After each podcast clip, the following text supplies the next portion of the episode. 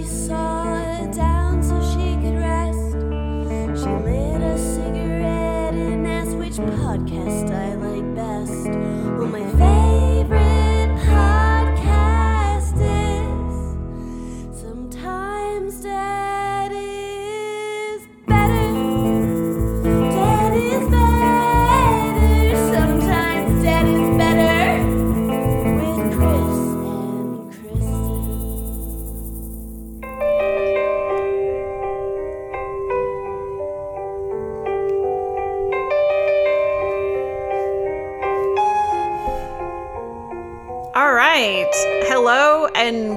to Sometimes Dead is Better. And it's me, Kristen. And me, Chris. And Chris, it's it's been a little while. It has.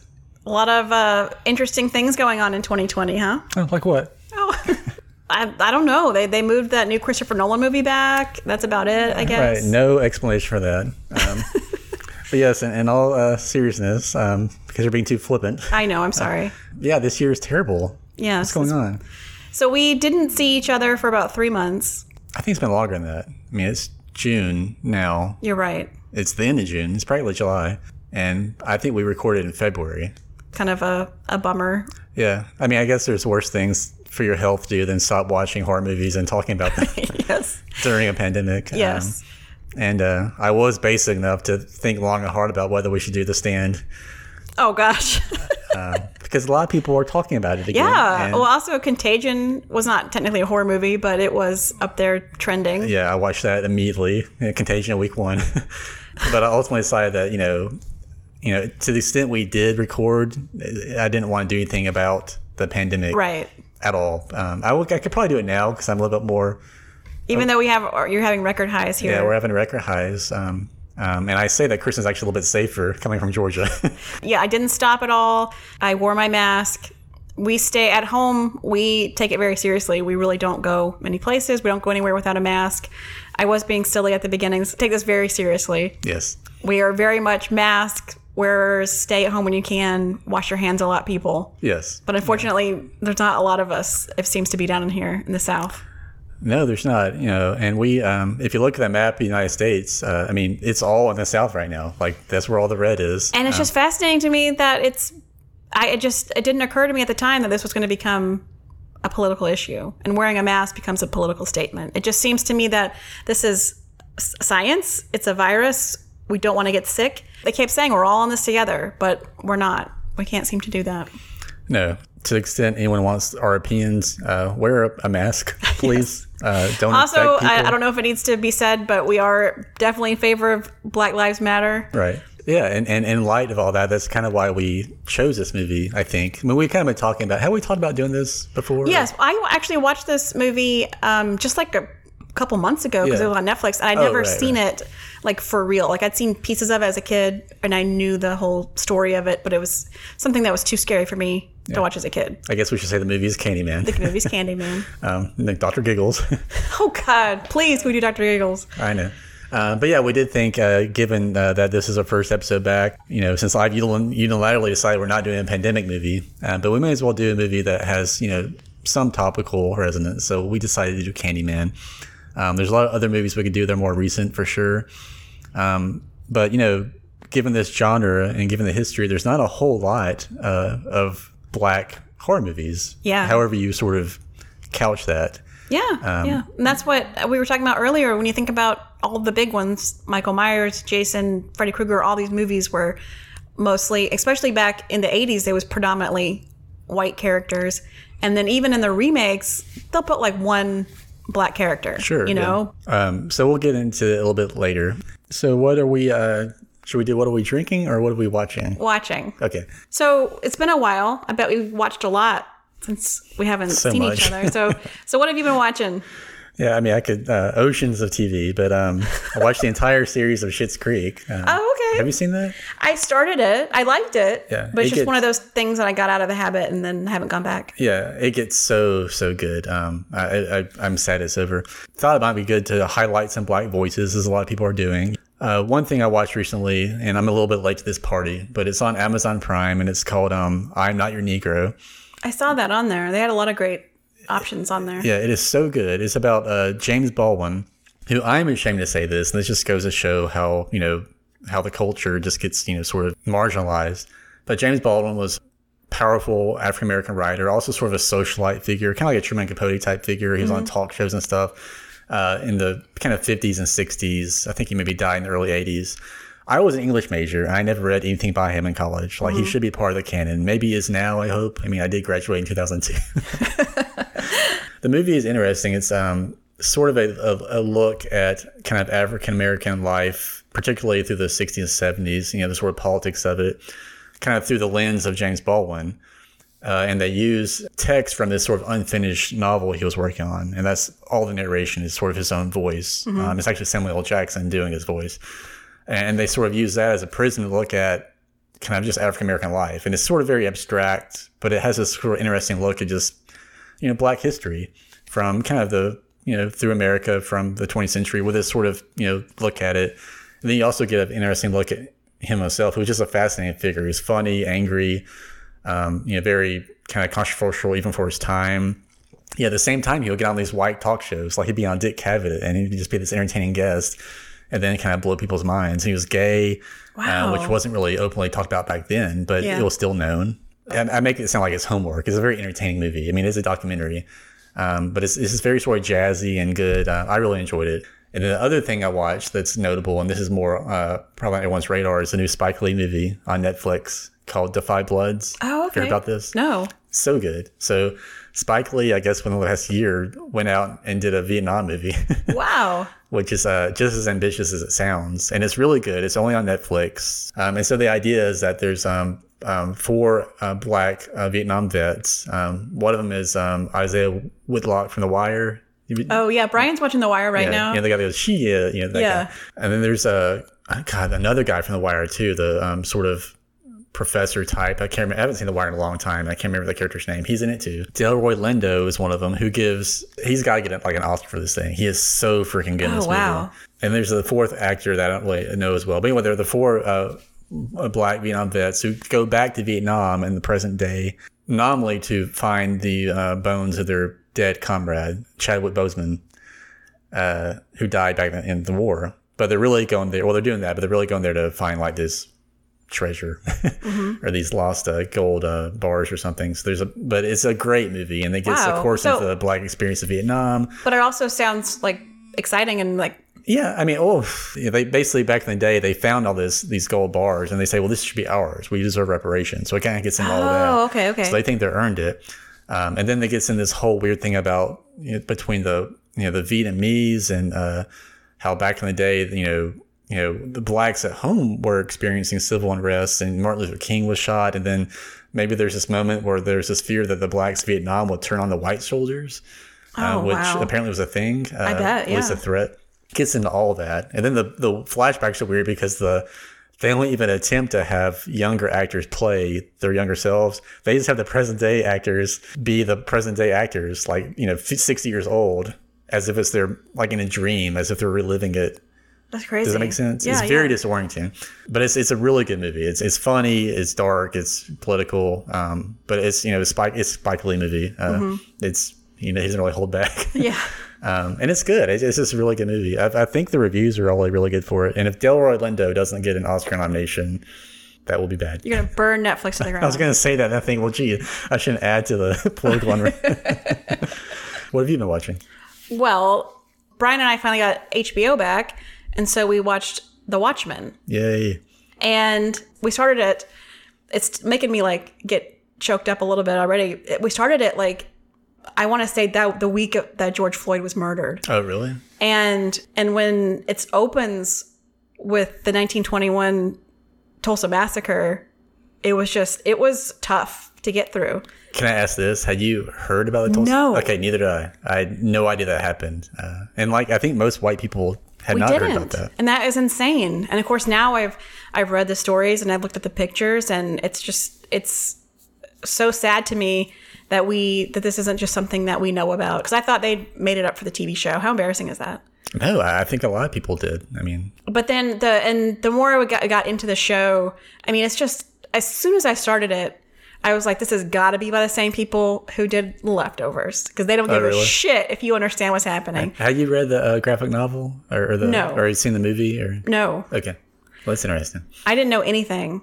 And um, It, I'm not sure it matters, but so, of course, it was Damon Lindelof who did The Leftovers. And yeah, that was interesting. Jeff Jensen also helped create it and wrote some of the stuff.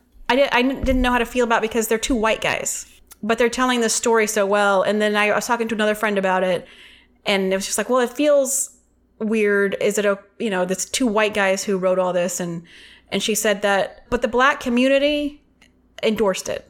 really, The black community said they did a great job. yeah, I will say. I mean, I, when it first started, uh, Damon Lindelof was on like NPR or something, and they were asking him like, you know, well, you're a white guy, and you kind of, and, and he made the point that yeah, he's certainly aware of that, but his writers' room is very diverse, and so he doesn't necessarily consider himself the sole architect of that show. There's a lot of apparently um, black writers, black directors that helped with the total vision. Well, I I saw one black female Just writer. one.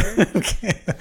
So he made I- it 'cause I- sound like it was. I just imagine like I, him but I mean, maybe maybe some of the people didn't have their pictures. You know, I was looking at IMDb, so maybe there was more. But the way they told it was so well done, Mm-hmm. and also just the weird things that were happening with no explanation. I loved that. Just Jeremy Irons up on the moon. You didn't know what was happening. no. It was fascinating. And uh, again, I just, I love Regina King. She's amazing. I just thought it was so well done and they ended it perfectly. And I also finished Leftovers. I had at one point had about four episodes of season three left and I think I was exhausted. And I went back and finished it and it's just so wonderful. Yeah, well, all, all the even stuff around Watchmen, like the did you look at all the soundtrack stuff that Trent Reznor done for this show? The- No, I saw his name. yeah. So he he he released three albums that have like all these uh sort of it's not really necessary, but like miscellaneous material and clues about the show, and like uh one album was released by the Nine Inch Nails. Who disappeared in the in the in the in the alternate history of the watch? It's crazy shit. It's so Uh, crazy. but he, he it's just kind of funny that he like got totally on board with it and helped kind of create or uh, enlarge a story for people that you know kind of care about that type of thing. I think they had one of the best TV soundtracks for sure. uh, yeah, it was wonderful. I love the um. I guess I want to spoil anything, but the Doctor Manhattan reveal was so crazy to me. so crazy. I never would have thought that in a million years. A lot of that stuff, it's like you never could have known where that was going. Yeah, I mean, the, one of the good things that you should watch the movie for nothing else is the Doctor Manhattan stuff in the movie is really good, and Billy Eric Crud- Bana? Billy Crudup. Oh, and that's the best part I think of the movie. because of his penis? They do show his penis. they just do that part particularly well. This is Zack Snyder, I guess, did that. So I also heartily endorse Watchmen. All right, so let's get into our movie. So this is 1992. Kristen, what are we drinking? Oh shit. We're so rusty. Yeah, Um, what are we drinking? Well, so what do you really want to drink after you've just been framed for murder and you are exhausted and you wake up and your husband's not home and you open the refrigerator and you crack open a cold Budweiser? absolutely. so we are drinking Bud Heavy, uh, which is the original Budweiser, which is um, it's quite good. yeah, it is. I don't know. I'm trying to. I mean, I feel like I've always ever drinking Bud Light. I'm a Miller Lite person, but it did look tasty when Virginia Madsen was drinking it. Well, she's also smoking a cigarette, Yeah, which which she is during 90% of the movie. And so this was directed by Bernard Rose. Bernard? Probably Bernard, don't you think? He's British. Well, yeah, that could be Bernard. Bernard Yeah. Rose. He is a, a British guy. He directed, uh, he went on to direct Immortal Beloved, I saw.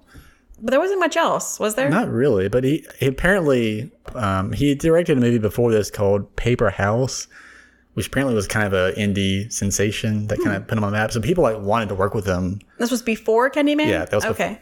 So that's how we got, you know, this is a pretty stacked cast if you think about it. Virginia Madsen, uh, well, I don't know, maybe Xander Berkeley. it seems stacked to me because I love all these actors. But Right. I guess for the time, maybe they weren't really as well known. Like I think Tony Todd is a big actor, but I guess he's kind of big because of this movie. Well, he'd been in a lot before, Was he? too. Yeah, and a lot after. He's he's uh, never stopped working. Well, um, so yes, this movie called Paperhouse, which I looked up and it got really good reviews and looks kind of interesting. Um, it's some sort of sci-fi fantasy British movie about kids, I think. Hmm. Never heard of it. Um, but that put him on the map, and so he had some sort of carte blanche to do a movie that he wanted to He do. had a what? Carte blanche. A blank check? Yes. Oh my god, we don't talk about other podcasts on the show. oh, okay. Um, although that is the best podcast ever, so you should guys listen to it. But he ran into Clive Barker in his social circle somehow, and Clive Barker had a story called The Forbidden, which I've never read. But he uh, he's mo- Clive Barker is actually mostly known for his short stories. He has all these short stories collections. Like, there's no book called Hellraiser. Apparently, it's even that's based on a short story, as far as I know. like, I like the idea of that though. that would be awesome.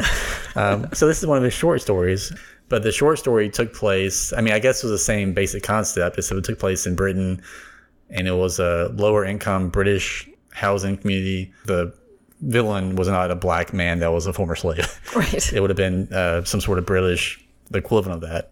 I have not even so much as Googled the story, but that's um, what I understand. So Bernard Rose wanted to adapt that. Clive Barker gave him the rights um, for whatever reason, just said, "Sure, sure, go ahead."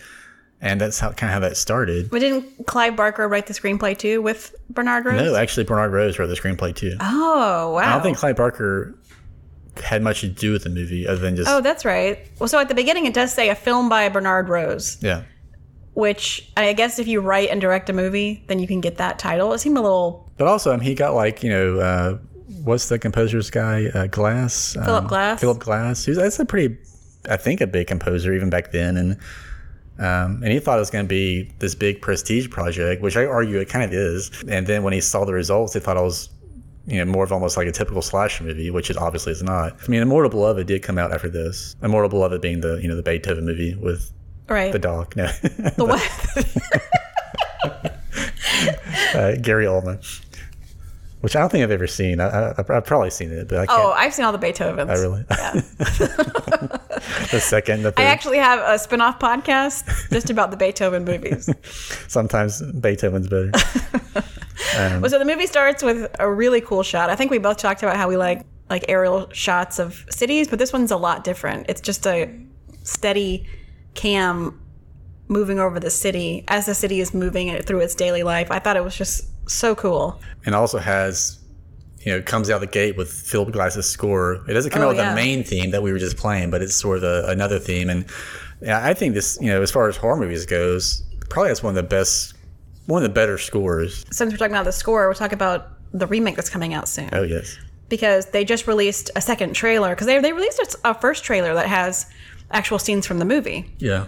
But then they released an amazing trailer that is just a by an artist named Kara Walker, who's very cool. But she does these silhouette Yeah. scenes, and a lot of them are race themed.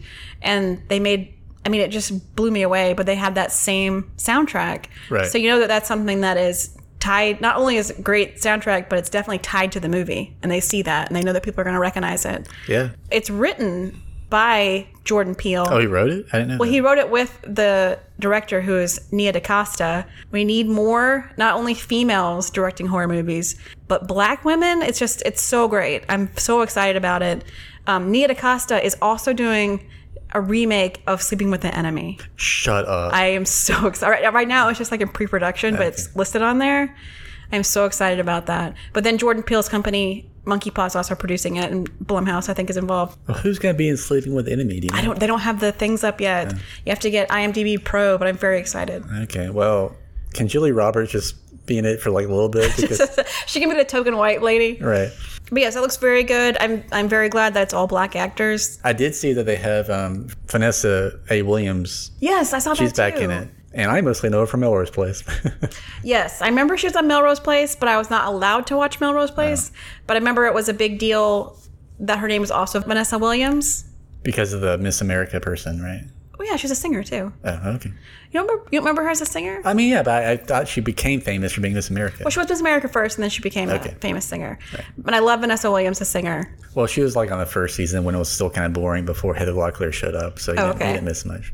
when they were just trying to be an actual drama. So the new Candyman has an all black cast, but we were talking about like in '92 to get this movie greenlit, they probably had to cast a white lead. Yeah, and we should definitely acknowledge, like, you know, this is a movie written and directed again by a white British guy based on a a book by a British, you know, Clive Barker, who's also white. That said, you know, a lot of the storytelling, you know, you know, Tony Todd carries a lot of the movie. There's certainly several African American actors in it.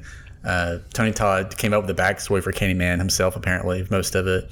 Oh, that's interesting. Um, and it, it seems like it's been fairly well adopted by you know the black community as you know a you know movie they appreciate.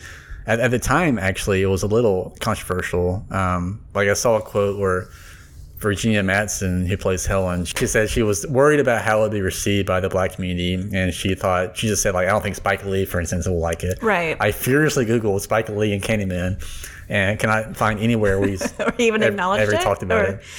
Well, I do remember Jordan Peele mentioning it Really? and saying that to him it didn't really. He was a kid, but to him it didn't matter to see you know a strong black man like in a horror movie was exciting to him. Yeah, that was And it meant a lot to him. Yeah, it would be better, obviously, if this all came and was created and written and and, and, and had money coming towards you know black creators. Right. Um, that said, I mean, it, it, it exists. It happened, uh, and I guess you know it wouldn't exist if not for Clive Barker and uh, and this writer director. So I mean, kudos. And it seemed like they kind of went out of the way to, like for instance, um, Virginia Madsen was originally supposed to play um, the Kasi Lemmons character, Right. And there's supposed to be another uh, lead character. Well, they decided, well, we need more diversity. They needed Kasi Lemmons. Uh, they well, they wanted a black actress to play the well, the friend, of course. Well, can we talk about Kasi Lemmons for a minute? Absolutely. And how what how much bullshit it is that she was also Jodie Foster's best little sidekick friend in Silence of the Lambs.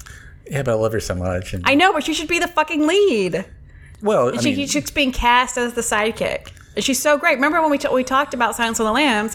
We talked about Kasi Lemmons' character and about how how cool she seemed. We wanted more that, of her. true. Yeah, that's true.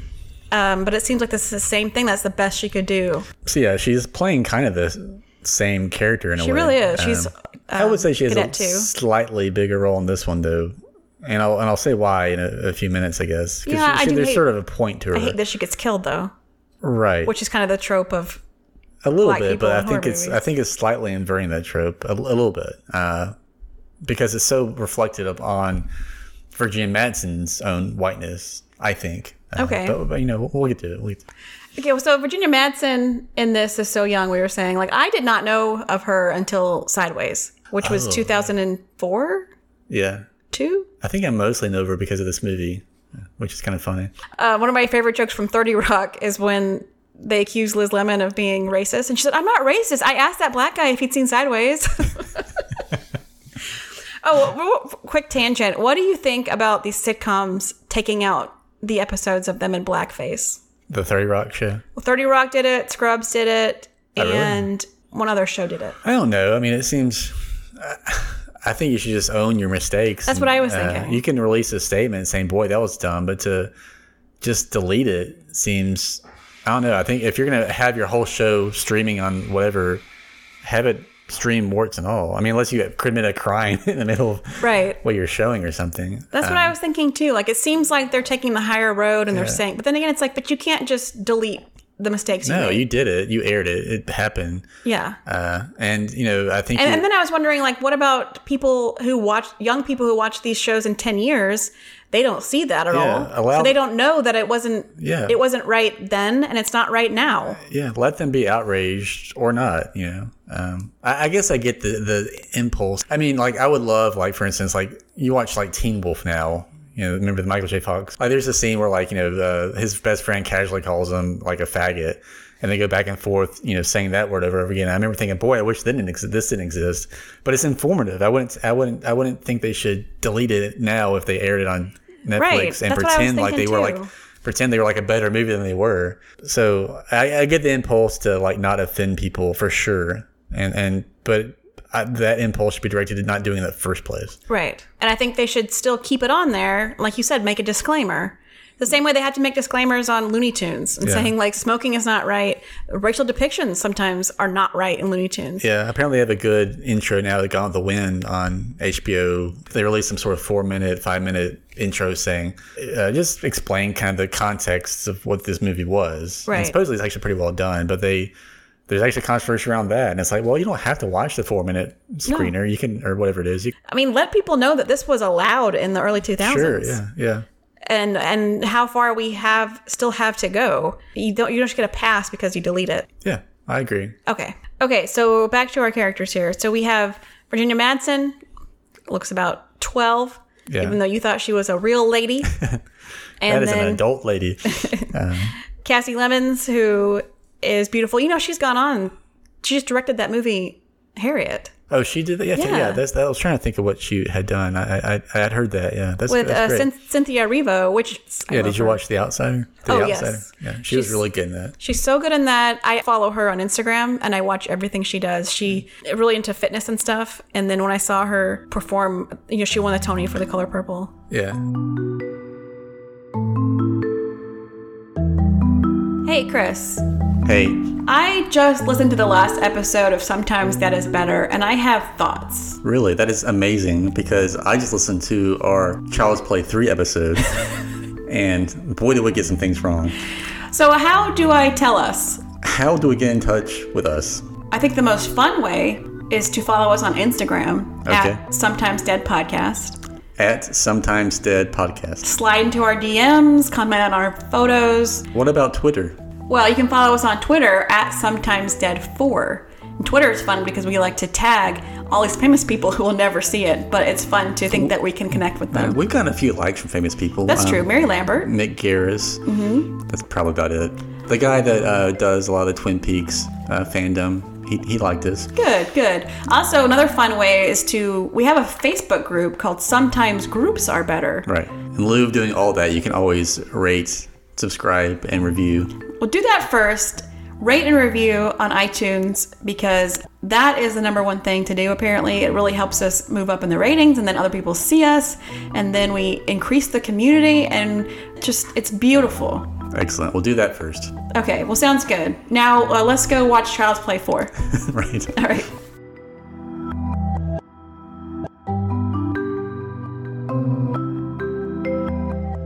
Okay, so then of course we have Tony Todd.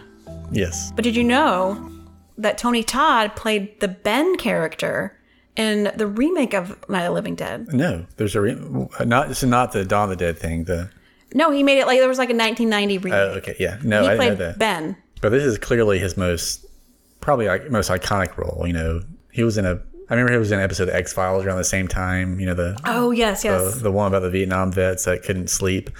Um, so he was pretty big in the '90s, and he's he's still around. I'm glad he's in the new movie, but I'm really curious what the new movie is. Like they say, it's kind of a, a spiritual sequel. I'm assuming Candyman. Well, he's a ghost, so he wouldn't be older, but um,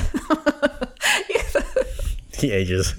So and then the movie starts out with a lot of bees, and Tony Todd's already doing already got that great voice. He's doing a voiceover, and then we cut to yes, he says, uh, "They will say I shed innocent blood. What's blood if not for shedding?" Which is a very cool line. golly, yeah, he's got some great lines. Yeah, it's very poetic. So Virginia Madsen is interviewing these young students about just smoking it up in their classroom. Yeah, she's a grad student, I guess, right? She's a grad student. I guess she's um, at the university Yeah, um, interviewing freshmen, majoring in urban legends. which is what white people do. exactly. That is that is so white. Um, and I love this scene because okay, so Candyman was big, and I remember this came out when I was in middle school, and I remember a lot of my friends talking about it, and it's like the scariest movie ever. And I and I remember when people told me about it. All I knew about it was like what happens in this first scene, you know, the with the um, where the girls the girl tells Virginia Madsen her, Oh, okay. her urban legend story, and that's what I thought the movie would be. Like I had no concept of the actual whatever this movie is. Right.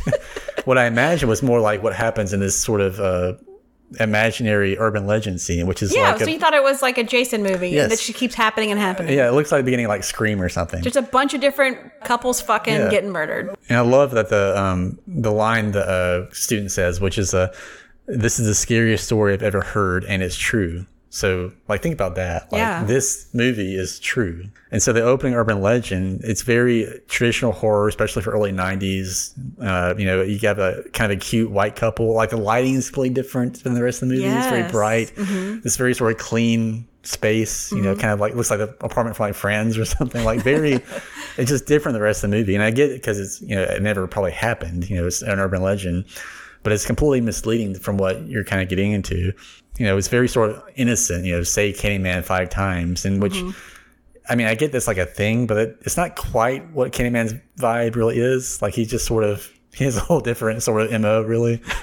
uh, than you just say his name five times. but I love that the idea that like his story has been so co-opted and kind of probably squashed together with all these other urban legends that it becomes like this Bloody Mary thing.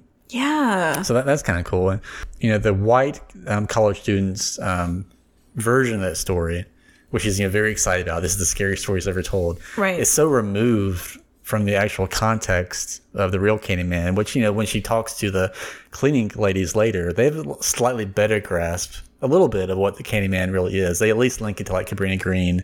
They're also linking it to an actual person. Right. Right? Yeah. Okay. So I wasn't, I assumed that they, that's interesting too. Yeah. That the white people are talking about it as. And it's fun for them. oh, yes. And that could be with any, I mean, any aspect that black Right. Americans have to deal with that they deal with on a daily basis. And then white people don't understand and we just look at it as an urban legend. It- Yeah, surely they- that's not true. Yeah, they, they- have to actually live it.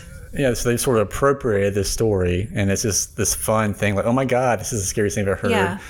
And then it's you know, but once you get to um, a few minutes later, when she's kind of the cleaning lady just sort of overhears her talking about Candyman as she's dictating to her laptop. I don't know what she's doing. What's happening with her? Um, but you know, when when they talk about it, there is a genuine like, and she doesn't even know about the story. Her friend knows about it, which is I love that detail. Oh, my friend lives there. I don't quite live there. Right. But they talk about it more. Uh, I don't know, reverently and like with more fear, and and at the end of it, it's like, oh, but you didn't hear from me. They just don't want to be involved, which is such a cool kind of a twist, and and then that's kind of what kicks the story into into gear, really. Yeah. Um, Okay, but before that scene, we're introduced to Helen is the name of the character. That's Virginia Madsen, Helen's husband, who's played by Xander Berkeley, who I mainly know from 24, Right. if you remember. Well, he played the stepdad and to John Connor in Terminator 2. Oh, okay. He gets, okay. you know, knifed through the mouth when he's drinking the milk carton. Oh my gosh, I haven't seen those in so long. we'll, we'll have to do those, huh? Just for fun. And he he plays kind of like a swarmy professor type person who's clearly sleeping with his students. Yeah. So is he her professor too? Because she's a grad student. She's a grad student. I think that he was probably her professor. Oh, okay. But they ended up getting married. Like they're married I was a little unclear if they were married or if they were just like together, but we'll say they're married. Yeah. I think they are. Okay. I mean, they certainly live together. So he's telling them all about how urban legends are not real. And she comes in the middle of this, and I guess it kind of fucks her research up because she's trying to interview them about what they think about urban legends without being told that they're not real, you mm. know? So she's mad at him about that. I mean, probably he did that on purpose. Probably. Sort of undermine her a little bit. Yeah, because he's an a- he's an asshole. We Yeah. kind of get that. There's not really any ever sympathy for him. He's cheating on her. Yeah, he and his sort of uh, other friends think they have the the sort of market cornered on this research, and, and uh, they kind of uh, you know talk down to her for sure. That that dinner party they have. Yeah, so then we have the scene with the janitors, and she gets a little more information from them. Yeah, they first mentioned the you know Cabrini Green project is where this whole thing took place, and they mentioned that a, a girl named um, Ruthie Jean was killed. and then she does the research. She has to go through the microfiche and finds right. the article. And then she they they do a good job of just explaining what happened with her apartment. So like they built the cabrini green projects and they built one that was on the other side of the l train. And that would not cut off the black people essentially from the white people. And so they redid it and made it like high-end apartments but they're the exact same Yeah, I, I- I'm glad you explained that because I and I was I was a little confused about. I mean, I got the basic you know concept, you know the you know keeping the black people out, um, but I didn't quite get the mechanics of it. that's when um, Helen shows Bernadette that you can remove the medicine cabinets, and she actually does it and climbs through, if you remember. Right, right. I love you know you watch you look at Helen's apartment. I guess it's a condo, and you kind of mirror it with you know um, Anna Maria's apartment later, and they're basically the same if you Yeah. really look at it. Um, They were, yeah, they were built by the same housing projects, but then they they made them up nicer. And I have a lot of information about Cabrini Green and housing projects, and if we want to get into that now, or we can wait and put most of that into the second episode when we talk about the true crime. Well, it's up to you. Um, I never, I will say, you know, I, I mean, of course, I was 12 at the time, but I never heard of Cabrini Green until watching this movie. And I'll admit, I'm the only reason I know about Cabrini Green at all, I'm sure, is because of this movie. Uh, I think a lot of people do. I think it also it was also used as the the housing in Good Times, the TV show, but they didn't actually film there. They used like just the picture from the outside, and they might have mentioned that they lived in Cabrini Green, but Bernard Rose actually filmed at Cabrini Green. Yeah, I read that. And he actually had to get permission from the gang members. And the gang members that you see are actual gang members. Oh, okay. And part of the deal was if you promise us safety and you don't bother us, we'll let you be in the movie. Apparently, on the last day of shooting, um, the gang members did put a sniper bullet through one of the production vans just to let them know A sniper bullet. They, have a sni- watchtower. yeah, they snipered. They would sniper from the rooftops. They would Really? sniper the cops. It was, it was a tough place. Oh my god. Yeah. It was known as one of the most dangerous projects in the United States. They tore it down, most of it in the 90s. The last one, I think they tore down in 2011. Like I said, we can get into all that. If you want to know more about the real Cabrini Green, and even I'm even going to get into a little history of like how these projects were built and why predominantly poor African Americans ended up living in them. I guess we can talk about that on the next episode Okay. we talk about the true crime. Okay, so back to the movie. So we actually go to Cabrini Green. Like we said, they, this is the actual Cabrini Green they filmed at. You know, what's a little interesting is, you know, Helen is very sort of cavalier. I don't know if that's the right word, but maybe overconfident about Yes. going there. Yes. Um, whether that's sort of like a false bravado, it doesn't really appear to be. It seems like she's honestly just like fuck it. I mean, like, you know, she has a certain self. She's a white lady. Maybe she thinks she has. She's asserting her privilege. Nothing bad's going to happen to me. Sure. What they can do to me, I'm sure that's part of it. Uh, it's probably just some, not something she has to think about. But um, Bernie, Yeah, Bernadette says she doesn't want to go. She doesn't go there anyway. she didn't drive by there, which you know sounds awful, but but at the same time, you know, she just has a more she's a little bit more clued in to what that space is, I suppose. Right. Um, and she's so she's more apprehensive about going there, which you th- which is a little interesting. Again, for this movie *Nights in 1992, you would think it'd be flipped, or the just on a surface level, you think the black person would be very confident, the white person would be kind of scared about going to this black That's true. space That's true. you know, when they get there, of course, you know, there's just that great, you know, tension filled scene. Like, part, probably the most tension in the movie in a way is just them entering this black space.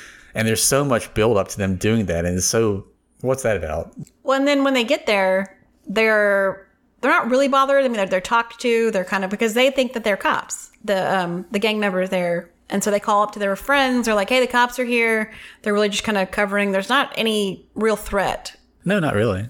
They go up to an empty apartment. They go up to Ruthie Jean's apartment. They start investigating. Yeah, I mean, they're, they're, they're definitely, you know, kind of invading the space. And again, it just is interesting. They're going to a place where people live every day.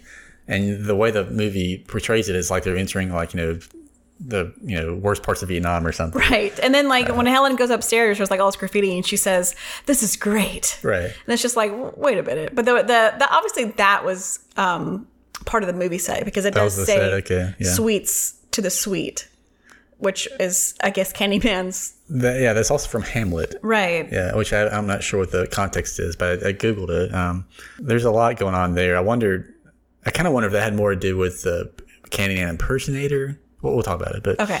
um, Well, but I yeah, mean, I wouldn't think that the real Candyman was graffitiing. It seems like yeah, and it, there's kind of this weird subtext about maybe that the Candyman impersonator being a maybe a pedophile. well, he does like to give candy to kids. I mean, that seems to be their lair, right? Yeah, and then the way he murders, I don't know. There's a whole lot going on with that, but but but generally, you know, Helen Oh, is right. Helen is sort of gliding through the space, like she just owns a place, and Bernie continues to be apprehensive. She's like, "Let's get the fuck out of here, just do your thing." Yeah. Um, and she has more sort of honest reaction to it. And Helen, because I think she is, you know, a white woman who looks a certain way, just knows that no one would dare sort of do anything to me. Although, not to say anything would happen to him. Um, but of course, that is, you know, wonderfully reversed, you know, halfway through the movie. But so then they actually go in. They can see where the medicine cabinet had been taken down, and there was a hole behind it. Yes. Don't And- go in there. And she crawls through there, yeah. and she she does find the candy, which Yes. I wonder if What do you think that's about? I was thinking that so Candyman is like this legend, and for whatever reason he's called Candyman. But then whoever took that name, the gang member who took the name, maybe he took it literal and he wanted to call himself the Candyman, so he Yeah. gave out candy, but he put razor blades in it, which we know is a myth from our urban legend. Halloween Yeah. episode.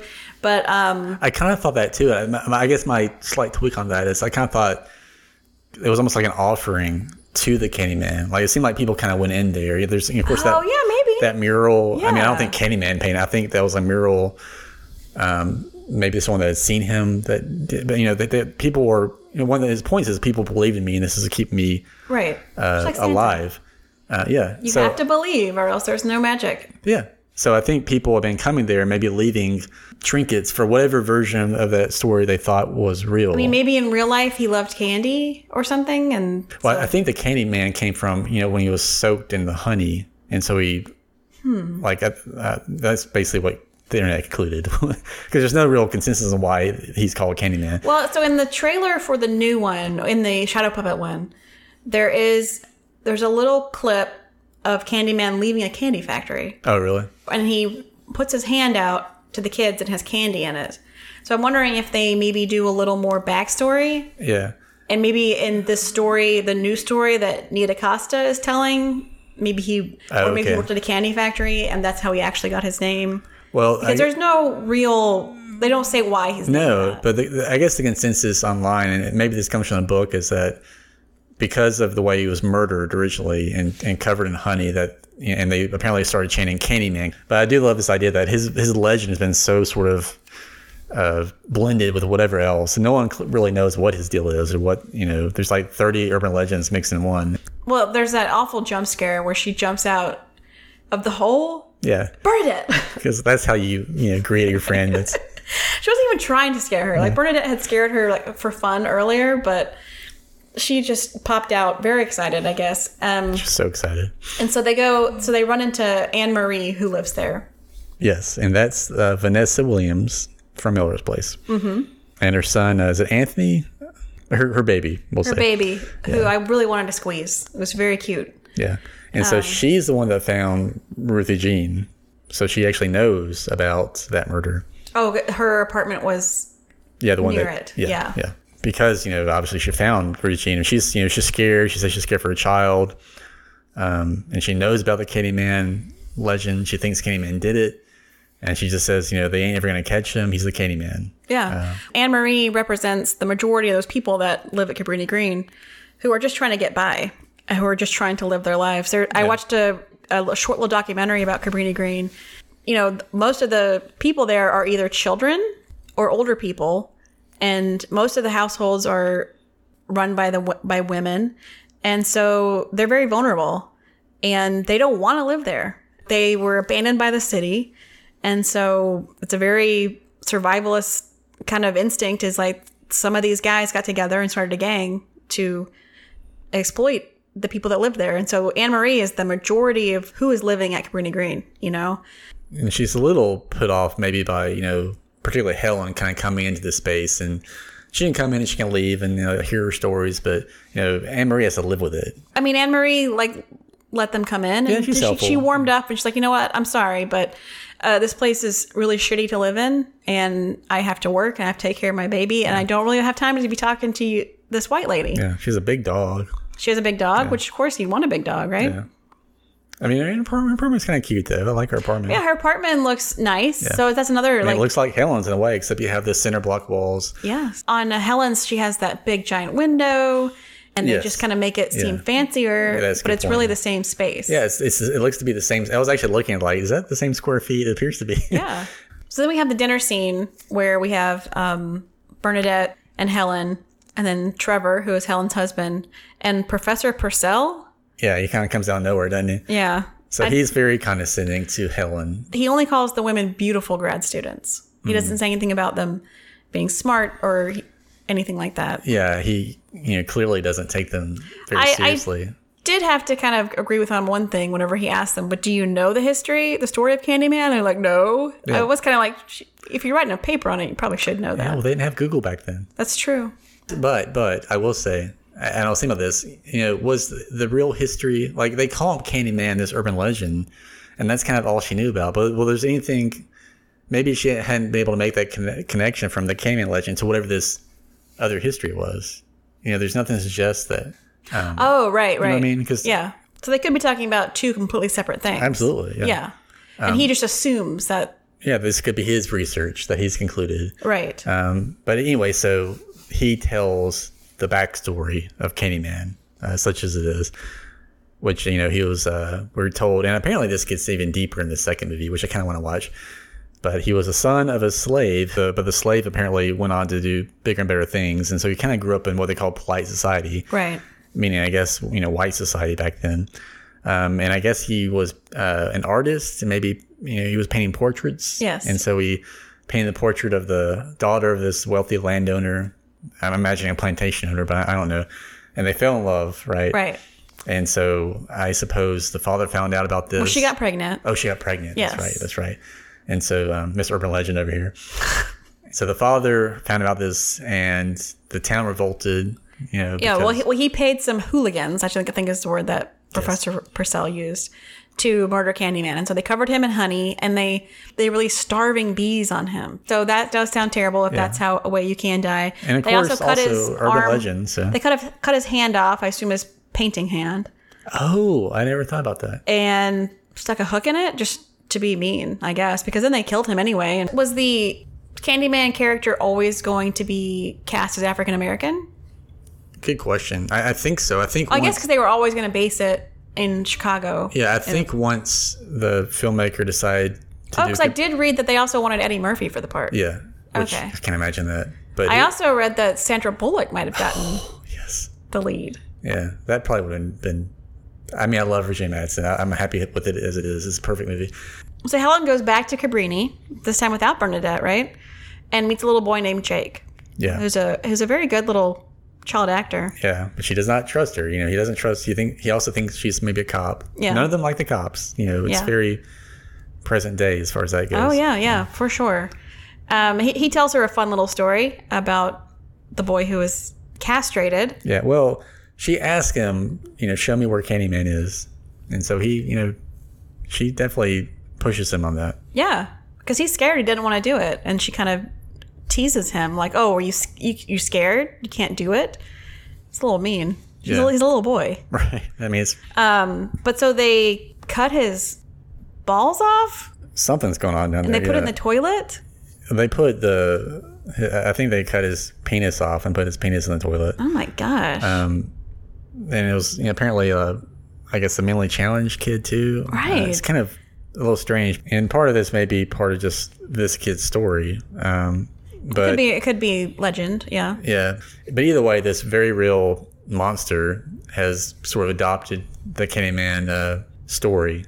So, so then the real Candyman comes in with a giant hook. Yeah, should we just acknowledge that the the sweet of the sweet is written in what appears to be feces on the wall? Yeah, it's a lot of poop. Yeah, do we just we'll we'll just skip over that? But I mean, I don't know who's. I can't. I couldn't stop thinking about that. did they save the poop for a while? I don't know, but it's so weird. It's just a weird detail. It is. Um, there's a lot of weird details in this movie that don't really get the proper acknowledgement. They, Right. it seems like she would say, "Is that poo?" Well, I think also bees come out of the toilet, right? yeah, which, Which is that the ghost Candyman doing that? I don't know.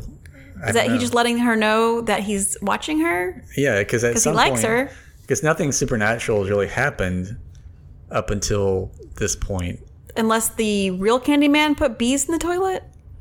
Where do you get bees? Bees are scarce. Yeah, I, I don't know. I Maybe mean, they weren't in the '90s. I don't remember. yeah, we've killed all them now with global warming. Um, but yeah, he he clonks her pretty good. He doesn't murder her. Um, I, is that just uh, he wants to give her a sign? Yeah, and I kind of wonder if that's also part of this sort of social pact. You know, we, maybe we don't kill a white woman because we know it- what's going to come down and what actually does Yeah. come down on them. Yeah. It's like, you know, this person has been terrorizing people within that community for however many years. He's already killed someone, and it takes Virginia Madsen to be punched in the face. Well, with a hook. I mean, it's a pretty bad injury. Let's be honest. She calls the cops, and then within like a minute, They the pick him kid's up, arrested. and then poor little Jake is terrified because you know in that area you don't tell, or else you get in trouble. also that scene and i don't mean to bear on it but she's very all her sort of white privilege and I, i'm a white person I, I hate to sort of throw that around and sound like i'm above it because i certainly am benefit from it but I mean, it seems to be what the scene's about yeah when she says you know that, that line that my friends know where i am my colleagues know where i am they expect me back you know she's kind of using all this sort of you know colleagues not friends you know what we would call like a karen now you know Yes. she's being very karen Yes. uh, it doesn't work for her. You know, he, she gets punched in the face. Her privilege you know, loses out. But then she's able to again go to the cops and maybe get this relief that no one else apparently in the community is able to get, whether because they're afraid to talk to the cops or because they're just not listening to them. Yeah, both, both. Well, she also says to Bernadette, she says a woman is murdered in the project and no one cares, but a white woman is hurt and everyone is up in arms. And Bernadette's like, yeah. Nowadays we watch that and we're like, well, yeah, no shit. Yeah. But I mean, I mean, back then maybe people weren't coming right out and saying that. Okay, so she gets out of the police station. Yes. She's on the phone with Bernadette. She's very excited. Yeah, she's, she's saying li- they're going to be published. Yeah, she's looking at these photos she took of the you know Candyman's lair, I guess. Oh, right. Uh, and she's in a parking lot, I guess. Um, and then Candyman shows up, the real Candyman. Very cool. Yes. Very cool entrance.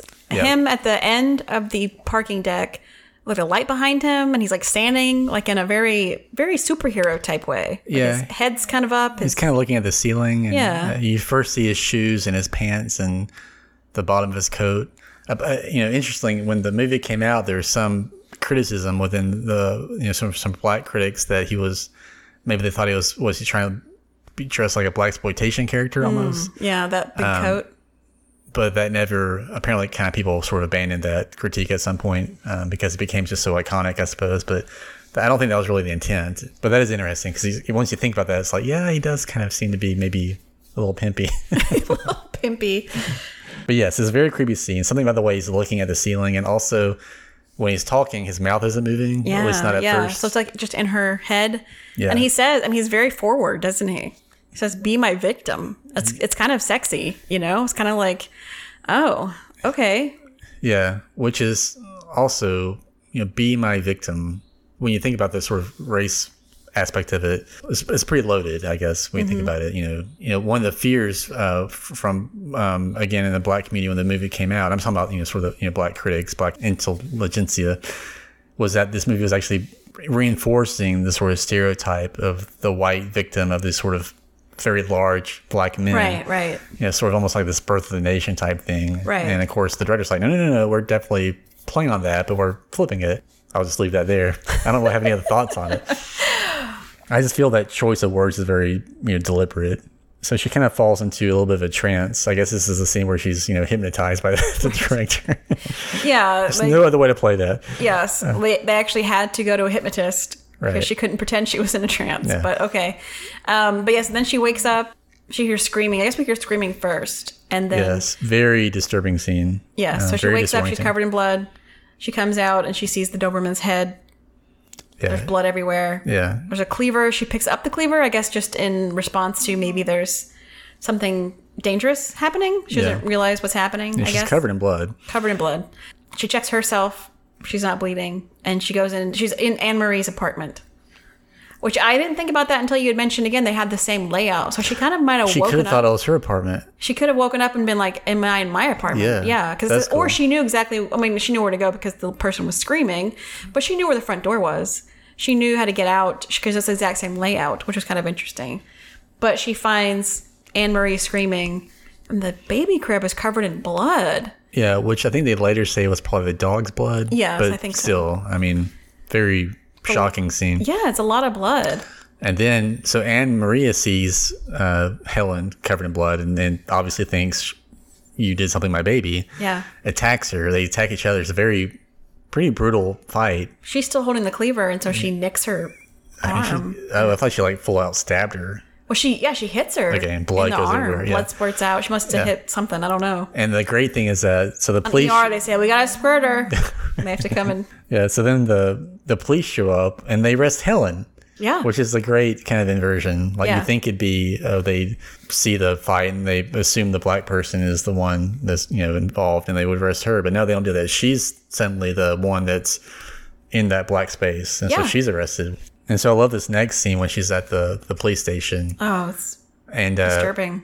and she's all again she's trying to reassert that privilege you know then there's little subtle ways like she calls the, the detective she calls him by his first name Mm-hmm. like frank what you like they're friends Well, yeah, even when, before when she's when the uh, the woman's telling her to take her clothes off, she's crying and she says, "I need Detective Valento." You know, like just give, just tell Yeah. him I'm here. Surely Everyone's this will all be cleared up. I'm you know? Karen. Yeah, I'm Karen. Can I see the manager? Right. Um, and I mean, she, and, and not that she's wrong to do that. She is wrongfully accused for sure. Although I do have some things to say about that.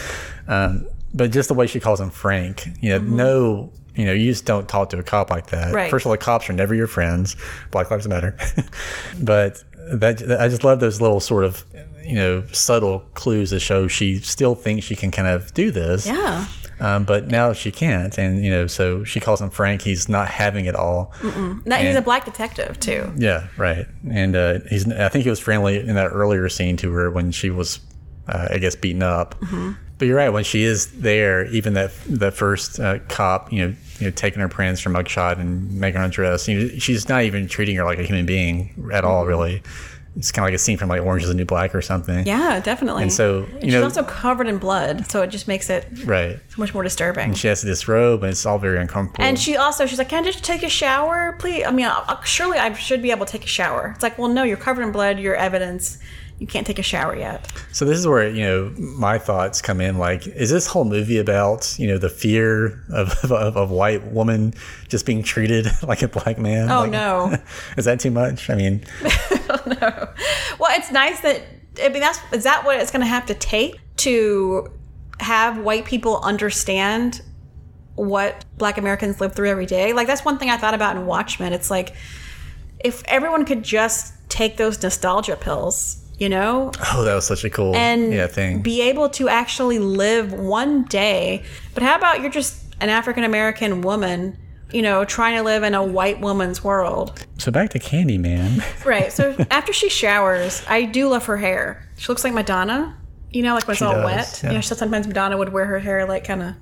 okay, so she's I guess she's released from jail, um, and she Trevor starts. comes to pick her up, and he says, "Yes, I believe you didn't do it." It's also kind of a white privilege thing that that she got out. Right. I mean, they could have held her. Yeah, They want. They said they wanted to wait until there was a body so then they could charge yeah. her. Yeah, it's also more they- that a lot of times you know people that normally arrested for that situation wouldn't be able to f- afford the bond The or bail, bail, yeah, or, yeah. you know, or have someone to do it. Of course, she does. You know. Um, and she, you know, gets whisked out like a celebrity almost, which I don't know. I, I- guess I mean, she would. came out, and the the black community was out there, you know, against her. I mean, because she came into their home yeah, and may have murdered a baby, definitely murdered a dog. yeah, um, yeah. Okay, yeah. So that would def- that, that would definitely make the news. I definitely murdered a dog. um, but yeah, so she gets home and and uh, there's that great. It scared the crap out of me that where the you know she's starting to hear Kenny, Candyman and then. She looks in the mirror and his hook bursts the mirror. Mm-hmm. Well, I guess we forgot to mention that earlier she summoned him. We didn't even say that. She went into the bathroom with Bernadette, and they said, and she told him the whole thing. Yeah. She said, "Let's do it." But is that how she summons him? I mean, I get, I get that happens, but I kind of, he seems to make the point that that's not what summoned him. What summoned him was her insistence that he doesn't exist, Right. and that's what pissed him off. And so the urban legend of just saying the name is not. That's Yeah. just become part of the legend. Yeah, I mean, he'll he'll he'll accept the invitation. I mean, I'm sure it amuses him, but it seems to be what really summons him is is her her discrediting his existence. Right. You know, her her you know she's erasing him like erasure, like black erasure. That's kind of interesting. Hmm. Um, so that's what seems to offend him, and what really because he he has this whole line about. Um, your disbelief destroyed the faith of my congregation. He's such a poet. He really Um, is. your death will be a tale to frighten children. So his plan seems to be that he's going to horrify and, and, and eventually kill her. Um, and then maybe because she's white, I'm not sure, but her death will also become a legend and, and reinvigorate his legend. There's a lot because like- also he wants so much for people to believe in him, but Right. he's but he's framing her for the his killings. But the other read on that is like, is she doing these killings? It's not like, I mean, I oh, mean Oh, he she could like, he could be making her. Yeah, whether he's possessing her or like like physically, the way it's filmed, it's unclear whether like yeah, for instance, like the psychiatrist scene, you see Candyman kill the psychiatrist, but you're seeing her watch that, so it could easily be her doing it. but he's still making her do it. He's still. Oh, you're saying is the whole Candyman none of it real? It's That, all that's like the next. I I, I I generally accept the premise that if she's doing it all, it's her making her do Or it. does as a a slave's son, he really fell in love with this white woman, right? Yeah. So maybe he actually fell in love with Helen because she reminds him of the woman he loved. yeah. And so he thinks that maybe he's doing her a favor and making her a legend too. And then together they'll live together in infamy with Yeah. their no ba- new baby. Yeah, that kind of seems to be the end game because at the end he kind of He wants all three of them to die in the fire together. yeah So they can all be together. yeah. So I think he wants to do these murders or blame her for these murders so that her, his legend increases. And then she he wants her to be involved too. I guess that's nice. Sweet, um, and she and she joins. But I guess my point is like I think I kind of think she's She doesn't actually. join though. She decides to fight him. well, I mean, at the end though, she becomes like a super Oh yeah, that's that's true. She does. but I do think Very Pet Pet Sematary, right? that's what it reminded me of. We'll get to that. to me, God, I was thinking about what it does remind me of. Only the first movie we did. Um, but I do think, I guess, one way or the other, I think she is killing these people. But I will accept your theory that it's her doing it, and there is no Candyman because I love that too. Well, so then the next murder. but that is Candyman erasure. So right. the next murder murder is poor Bernadette. yeah, Who just comes over with flowers. Trevor should have locked the door when she left, probably. But yeah. I would have loved to have a scene where you we kind of, and this is again your example for being kind of sidelined to the psychic character. But what does Bernie think about all this? Like her best friend has been accused of murder. Surely she has thoughts. right. um, other than her just showing up with did you say she brought these flowers? She Flowers. Sorry, you're accused of murder. I mean, what is that? uh, uh, so that, that that that seems like she's a little bit marginalized there. I, I mean, I generally thought she was a stronger character, but that does kind of seem like maybe you're right. But the way she's killed is just brutal. Really bad. It's yeah. one of the Well, before brutal- that, um, Helen is attacked. But that scene, I guess, it's the same scene where he first smashes the hook through the window. Yeah, or the, oh, to, that- the mirror. Yeah. Uh, well, I read they didn't tell Virginia Madsen that was going to happen. What? That was her real reaction. What? Yeah, they filmed Like that. an alien type thing. Yes, except she had no idea, and her she ran screaming from the set. I'm sorry, I uh-huh. got bored for a second thinking of space. But okay. Kirsten just passed out in her chair. that is crazy. yeah, But so yeah, Bernadette gets murdered pretty terribly. I, I love when Trevor comes home and his looks kind of like, not again. but so during this, she does have a vision from Candyman, I guess, of the baby still alive, which I guess kind of gives her something to strive for. She she still wants to save the baby. She yeah. He's basically like almost like ransoming her. Like if you, you know, Yes. if you let me kill you or whatever I want Yeah, to do, I will we'll save the baby. Which apparently even that is kind of a con because he doesn't Yeah. really seem to be interested in doing it. but she so at least believes it. She so. gets taken to the hospital and strapped down and shot up with meds. And then Candyman appears to her again, asks for a kiss. You know, he's very romantic. yeah. Um, she does. She gives good crazy in these scenes too. She's doing like Yeah. a Virgin. It's very scary to me. yeah. I think she's very good. one of the scenes I remembered even from when I was a kid is this scene. I guess we are just talking about where you know where she's with the shrink Mm-hmm. and freaking Candyman. Well, she says, "I'll call him." You, Yes. you don't believe me? I'll call him. And this time, I guess she generally does call him, but I think he probably come anyway. He probably was already there. He was already there. Yeah. like, what is she doing? This is embarrassing. he was already in the hospital room with her, Yeah. hovering over her. And then Just hiding behind his chair. Yeah, and then he walked down there with her. And then, yes, uh, she's like, I'll call him. I will. Yeah. And she does. And he shows up and gets the. Yeah, I mean, what did she think was going to happen? That's the same thing I wrote in my notes. What did you think was going to happen? Yeah. Although there is a great misdirect though, because the way you think is going to happen is that she'll see him in the mirror, like in the legend, you know, and Yeah. that doesn't happen. And there's a beat, and then suddenly the guy starts curdling up blood or whatever, and you don't quite know what's going on, and then he comes up behind Yeah. him, and he's just like ripping into him, Yes. just going to town. From what was the to- term they used? From groin to gullet. yeah. Yes. I mean, he's just having a great time back and there. then he lets Helen out, and Helen goes out the window. Yeah. Or does she escape herself and none of it ever happened? Who broke the window? But the window broke from the outside. Can't break Chris. window. Are we on Candyman conspiracy theories now? Yes. So she comes out and goes into the next window, gets the nurse's clothes, and escapes. And then she comes home, Goes home. and her oh, it has been a month. We have we, we it's learned been a whole she's month, and her scumbag husband is now living with this other grad student. Yes. if she's even that, maybe she's a college student. I don't know. She's painted the house pink. I, I love that burn when when she comes in, clearly insane, clearly escaped from the mental Yeah. hospital, and she just I hate the color scheme. Yeah. And she's so good in that scene too. Like when she's, you know, holding the phone out to them. Do you want to call Yeah. the police? Yeah. Call them. And the little uh, student is just cowering and crying. yeah, because it's like half jilted wife and half possible murder. like there's just a lot going on in that scene. And she seems like less interested in the fact that her husband's cheating on her. I mean, she doesn't love it, but she's like, she has kind of bigger fish to fry at this point. Right. But she'll totally take the moment to like troll them, I suppose. So then she leaves and she realizes she has to go save the baby. Um, so she goes back to Cabrini Green and she goes back through the hole in the wall. Yeah. Which I guess that's his lair, I suppose, right? I mean, that's what I call it. But she finds a hook. Is it his hook? I mean, he's still wearing his hook. He must have several hooks. Oh, yeah. but then well, this is a little bit strange. It seems to me that she goes in this other kind of space. There's suddenly there's this bigger space with this where this a little bit brighter, much bigger too, where Candyman is like sleeping on this like tomb like thing. Right. But she tries to kill him Yeah. and yeah, he kind uh, of thinks it's adorable.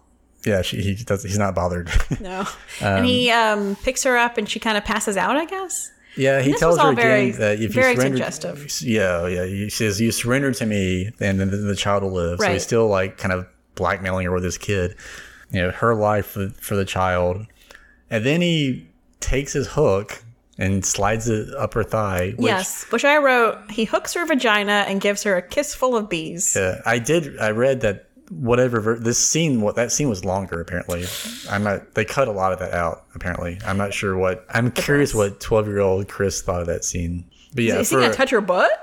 I, I'm, I probably thought, is she gonna is he gonna cut her? I don't know. Um, for 1992, that is such an amazing scene. Given that even today it's difficult to have uh, interracial, like say romance, Mm-hmm. And then they kind of kiss, although there's bees involved.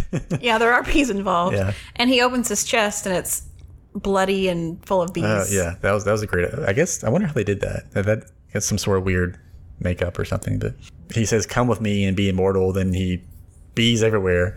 But then she kind of wakes up and she's in this other space. So uh, that's why I kind of think it's like a dream space she was in. She's Wait, when she wakes up, she's in the bonfire, right? With no, she wakes up. She's still in that uh, apartment, but it looks normal. It's like Oh, with okay. Mm-hmm. a just more dingier, not as big and open. And so she realizes that he's taking the baby somewhere. Oh, right. She hears the baby crying in the bonfire Yeah. pile. And there's that, and that's when she sees the mural that shows what looks like her, and he's written in blood. It was this time. always you, Helen. Me in poo, what if he just always wrote everything in Candyman. poo? That is a good way to get back at your enemies. Write something in poo on their walls. I think that was honestly the real Candyman doing that, just some sort of weird thing. Yes. Um, so yeah, so I guess it suggested that she was reincarnated, but that's kind of all they do with that. I think maybe in the sequels, maybe there's more of that. I'm not sure. But yeah, so she finds out he's, I guess, placed the baby in that weird bonfire set up outside, which I'm not sure why are they having a bonfire. Do they explain that? they were going to have a party, which is a thing a lot of people do. Yeah. Did you not go to bonfire parties? In like in high school? I didn't go, I, but they, they Oh. existed. Yeah, they existed. Yeah, we go out to the field and we set a Yeah. big bonfire. But to hear a baby crying from inside of that is pretty scary. And Yeah. she runs inside of it to try to get the baby. And then Candyman is in there too. And Just fooling he around. grabs her and lets her know, oh, by the way, we're all to die. Yeah, psych. Do you um, still want to live with me forever? I do love how they you have the you always make a point of showing the Sears Tower in the background. Oh, of that yeah. scene, which kind of this reminder of oh, there's wealth somewhere in this oh, world. it's and- close. yeah, Again, if you want more info, tune in for the next episode. We'll get more into the history of Cabrini Green. But the Gold Coast, which is one of the richest neighborhoods in Chicago, is just right next to Cabrini Green. yeah. I went to Chicago uh, a couple years ago for work. It's, I, I should have done the Candyman tour, but I loved it. That was such a. I would love to go. I have never been. We stayed at the Palmer Hotel, Okay. which is a very old hotel, and I recommend for all you basic bitches out there do the the River Architecture Tour. Okay. which I'm sure everybody in the world does. but I did it and I thought it was neat.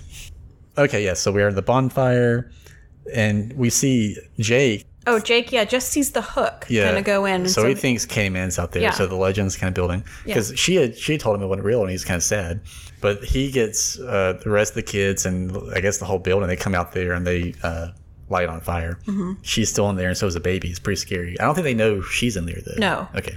He just sees the hook go in. Right. Right. Right. So he, whether he thinks it's the ghost or the real Candyman gang member, he's gonna go and light the thing on fire. And so, so then Candyman's like, "Look, let's just do this. We're all gonna be together forever. We're gonna be immortal." And she stabs him with a fiery poker thing yeah. and starts running out with the baby. Um, Yeah. And then she catches on fire. Uh, kind of reminds me of you know Anakin at the end of Revenge of the Sith. right. you were the chosen one. It's funny that's become like a, a meme now. Like there's all these Revenge of the Sith memes. The prequels are more popular now because all these memes is kind of an interesting thing. It's funny. Um, but yeah, it's a very well done scene. She looks terrible, and I forgot that she died. I don't know how I forgot that, but I was very surprised when we got to the funeral scene. I'm like, is this a dream? I'm talking about like last night. I watched this maybe three months ago. And I forgot. I, for, I forgot it again.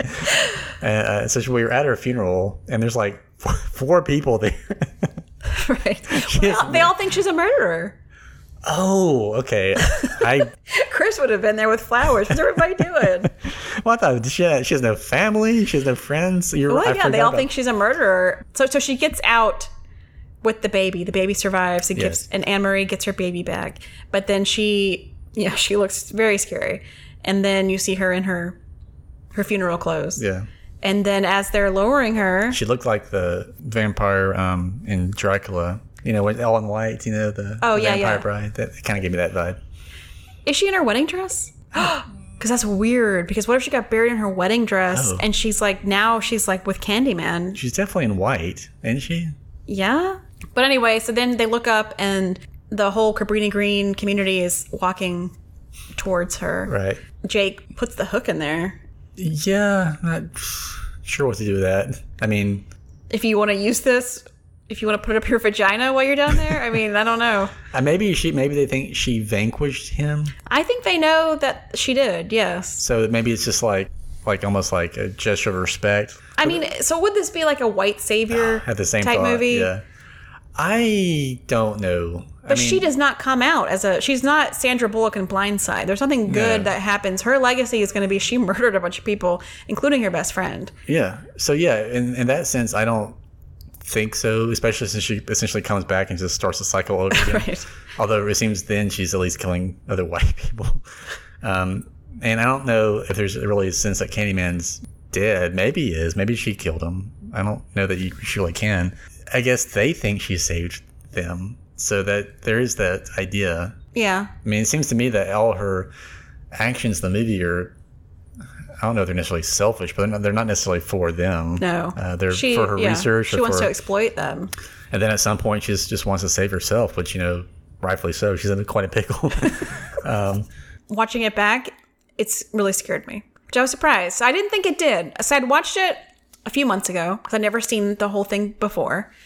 And then I watched it again like last week. When I get up in the middle of the night to use the bathroom or whatever, I don't turn on any lights because, you know, I, I can get around fine. I get into the bathroom and I really got freaked out. yeah. Like I got into the bathroom and there was no lights on and I was washing my hands and it hit me that uh, oh that movie got under my skin. like when it first came out, like I said, when I first heard about it, I heard it was the scariest movie ever. It's not that, but it's definitely one of the most disturbing horror movies, and like it, uh, it stands up because there's just so much kind of to think about, whether you think about it consciously or not. I probably hadn't seen this movie in 20 years until I watched on Netflix a couple years ago, and I still remember most of it. It's you know I don't remember anything about say Leprechaun, um, and that's no slight against Leprechaun, but but I, I am happy when I when I was kind of reading about it uh, last night to see that you know there's still articles being written about it as of a couple years ago, like you know much less now, um, but you know a couple years ago, like this is a relevant movie for these times, and this was you know, maybe after one of the 15 or so other people were killed by the cops. But we didn't really talk about the last scene when she comes back. Okay, yes. So What do we think about that? I mean, I just love it just because it's cool. Super gory. Is that your dishwasher? That's the um I'm making ice. I knew I had company. so I turned on the ice maker, as you do. It Well, so sounds like a ghost. so Trevor goes into his bathroom, and does he just happen to say Helen, Helen, Helen, Helen, or does he think that maybe there's a chance My read on it is just he kind of just happens to do that out of his grief. You know, He just howls her name while his young girlfriend is wearing no bra, walking around, very upset.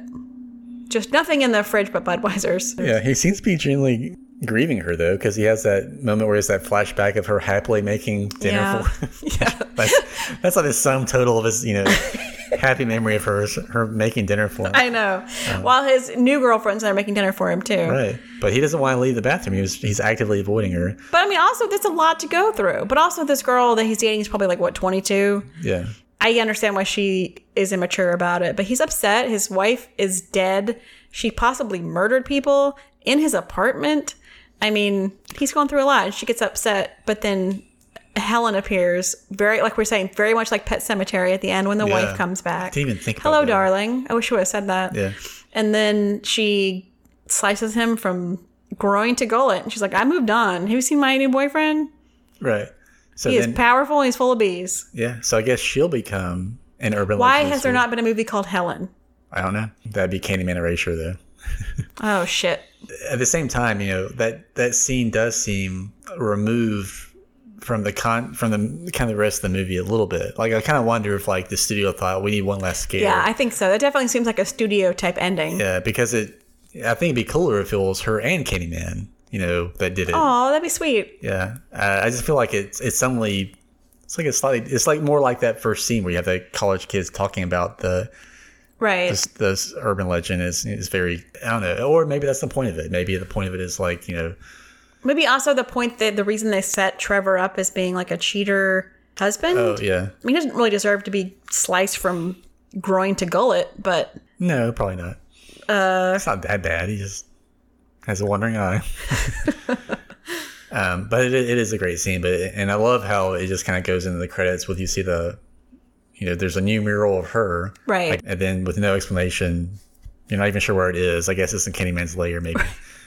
well, I guess Candyman painted it yeah, for their anniversary. I kind of thought all those murals though were just people like like Candyman stands or something like Right. like fans of his that were just doing that. But one of the cool things about this movie is there are just so many sort of open to interpretation kind of thing, like the Razor Blade Candy and mm-hmm. so many unanswered questions. What exactly is his backstory? Why is it called Candyman? Really? I mean, I think they probably do this stuff in the sequels. But for this movie, for just a horror movie that comes out in the early '90s, it was kind of unusual. I mean, you know, you have the Shining movies like that They did that on a very high level, but most of your run-of-the-mill slasher movies, which this was kind of marketed as, I think, Yeah, and I mean, it had elements of that, but it was definitely much different than anything else that had Yeah. come out. So that's got that going for it. so five stars, Five B's. five B's. That doesn't sound like a lot of B's, really. Everything. That's enough. yes. Um, well, thank you for listening to our our Candyman episode. If we miss anything, or if there's anything that you want to add or teach us about, we would love to hear from you guys. Bye. Good night.